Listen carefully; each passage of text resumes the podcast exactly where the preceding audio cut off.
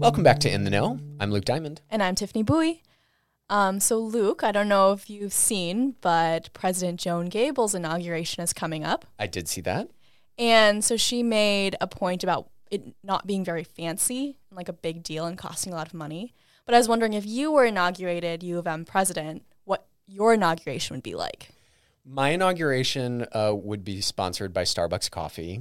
Uh, it would only be iced coffee, and we'd probably just play hits from the early 2000s. It's like the most niche inauguration, but I would go. Yeah, I would absolutely. Go. It'd be a total bop.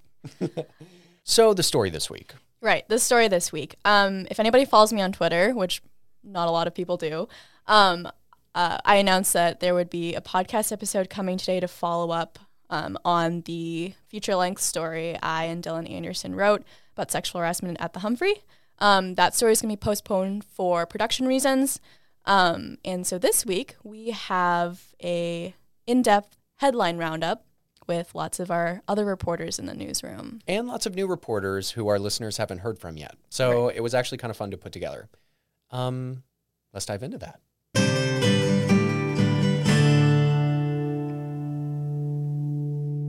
Since time immemorial, dorm food has been synonymous with bad food. But the food served in the dining halls at University of Minnesota could be getting an upgrade soon.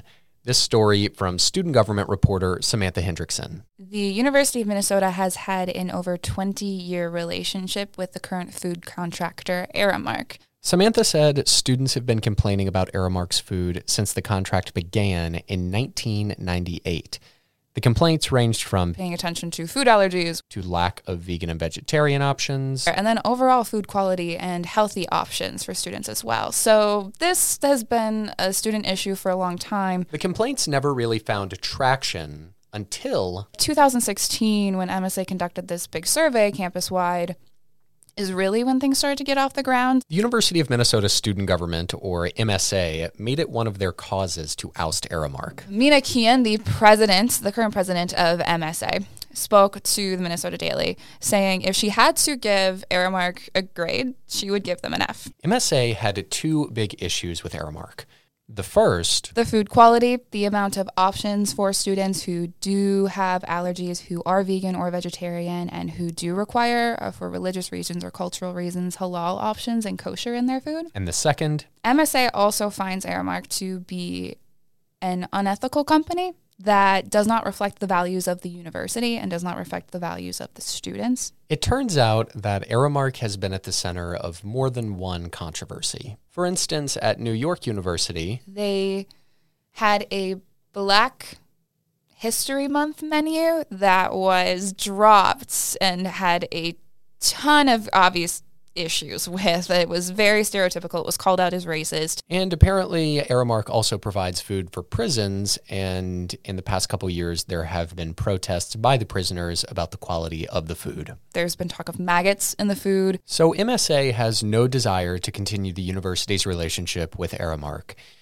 Instead, they'd rather see one of two things happen. They are more interested in an RFP, a request for proposal, which would outline a new contract with all of the current priorities of the students regarding dining to be either a new contractor or they would like to advocate for self operation, which means that the university would provide its own food services, its own catering around campus. The vote to renew the university's contract with Aramark is coming up in December, and Samantha said the administration appears to be listening to the student complaints.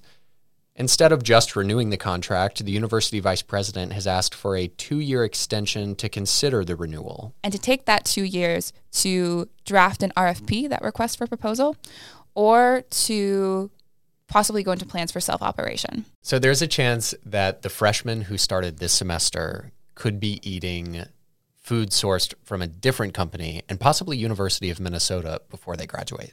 If the extension is approved, the next two years, Aramark will likely still be around. A food contract is not something that can turn over very quickly.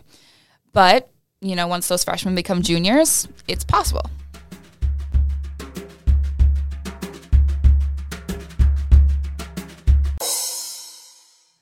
Our second story is from campus activities editor Michelle Griffith.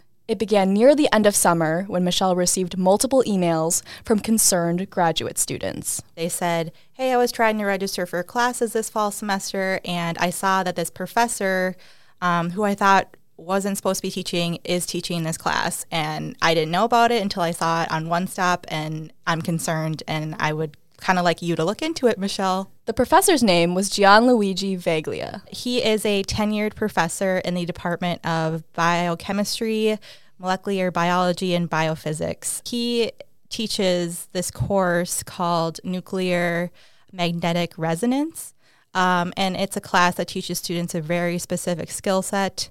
Um, and he is he's one of the few professors in at the university who can teach that course. And in 2017, students made complaints against him. They were complaints of sexual harassment. They said that um, he allegedly made sexual comments towards students. He indicated that he would like to date students, and um, Veglia denied all these allegations. But the university investigated them. And they found that um, Veglia violated the university's sexual harassment policy in two separate accounts. Despite these findings, the department did not fire Veglia. No, he was not terminated. But the department decided uh, collectively that they were not going to have him teach that class in the 2018 2019 year last year. The 2018 19 school year came and went, and Veglia did not teach nuclear magnetic resonance. However, at the beginning of this school year, graduate students discovered he was slated to run the class come fall. So the graduate students were freaked out. Um, they all sent each other messages and said, Hey, Veglia is teaching again. This is weird. And then a lot of the older graduate students went to faculty members and said, Hey, this guy is teaching. I thought he wasn't supposed to be teaching. What is going on? The students didn't know how administrators would respond. So they waited. And then the course was canceled. The department listened to the students. They said, um, we hear you. We understand. Um, we want to be. We want to make sure you're comfortable in every teaching environment. So we're going to take away the class. Veglia was removed from teaching the course again, and because he was one of the few professors qualified to teach it, the course had to be canceled. Um, yeah. So the students kind of had a mixed response. Like we're happy they're not that he's not teaching the class, but like this is kind of just showing that there's still a problem here.